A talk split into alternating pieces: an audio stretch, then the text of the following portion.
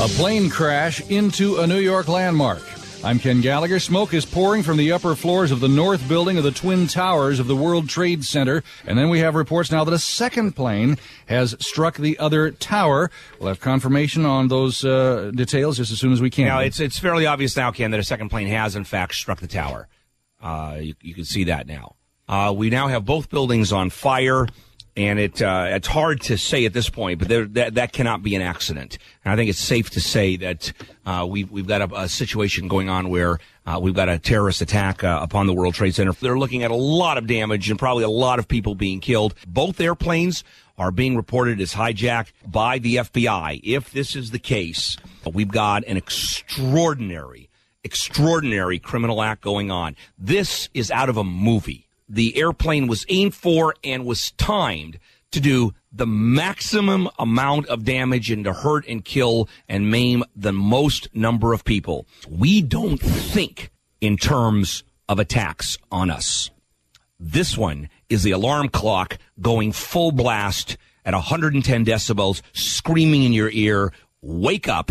This this is a whole new world. Bill, we do have a, a, bulletin from Associated Press that says a plane has now crashed into the Pentagon. This is the worst nightmare for American security forces and the people of the United States. Uh, we, we this is war.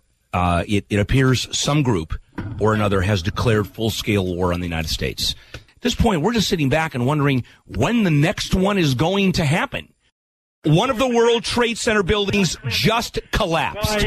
The entire building collapsed. Uh, there is nothing left of it. The whole thing just came down. The whole building is now down. You can't even imagine the number of people that have died and have been hurt. And they're going to be pulling people out of there for the next several months. Second building now collapsing. This is unbelievable. If you look at the skyline of New York, you will not see major monuments of the World Trade Center. We don't know how far this will go. All we can assume is that there is no building that is safe at this point. We in Los Angeles, LAPD, on tactical alert. The anti-terrorist division has been mobilized, and we're assuming an attack will come here. We do know that uh, Somerset County Airport outside of Pittsburgh, a plane did go down just north of the airport, and that is a 747. Let me tell you, we're in it together. We are in it together. We have been attacked as a people. Complete chaos, and he said he saw the explosion and then he saw the uh, people, he said, were actually jumping from the building. Now, what is the outcome of this? How is this going to affect the business of the United States? How is it going to affect the business of, of commerce? We have absolutely no idea. We don't know.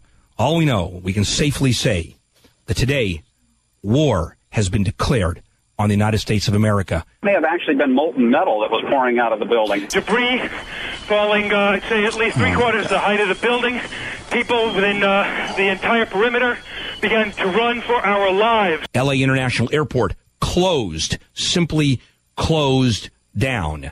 Uh, all our local amusement parks, including Disneyland, Six Flags Magic Mountain, Knott's Berry Farm, closed. The major movie studios, including Sony Pictures, Warner Brothers, are closed, including tours and production of TV and motion pictures. Uh, the second annual Latin Grammy Awards, scheduled to be broadcast live uh, uh tonight from the Staples Center, postponed. Major League Baseball, all all games canceled today, postponed. Afghanistan's hardline Taliban rulers are rejecting any suggestions that Osama bin Laden was behind today's attacks. Taliban's ambassador to Pakistan says bin Laden does not have the facilities to carry out such well orchestrated attacks. Well, uh, of course, uh, the Taliban uh, would be expected to say that. You know, frankly, we have been spoiled. We have been spoiled by the freedom that we have in this country, uh, the fact that we have a totally free society. People come and go as they want and we have not been visited upon uh, like this. The only analogy I can make is now we're going to be beginning to feel like the Israelis feel. You simply don't know. You simply don't know when it's going to come, how it's going to come, and how many people are going to die. Thousands of Palestinians have gone out on the street celebrating the attack on the World Trade Center towers and the rest of America and are screaming, God is great probably the, the worst day, one of the worst days in our collective history. Uh, this will be one of the days you remember for the rest of your life. Uh, one thing I promise you, uh, it will never be the same in this country again. Today, our fellow citizens, our way of life, our very freedom came under attack in a series of deliberate and deadly terrorist acts. The victims were in airplanes or in their offices, secretaries, businessmen and women, military and federal workers, moms and dads, friends and neighbors. Thousands of lives were suddenly ended by evil, despicable acts of terror. America was targeted for attack because we're the brightest beacon for freedom and opportunity in the world, and no one will keep that light from shining. Terrorist attacks can shake the foundations of our biggest buildings, but they cannot touch the foundation of America. These acts shatter steel, but they cannot dent the steel of American resolve.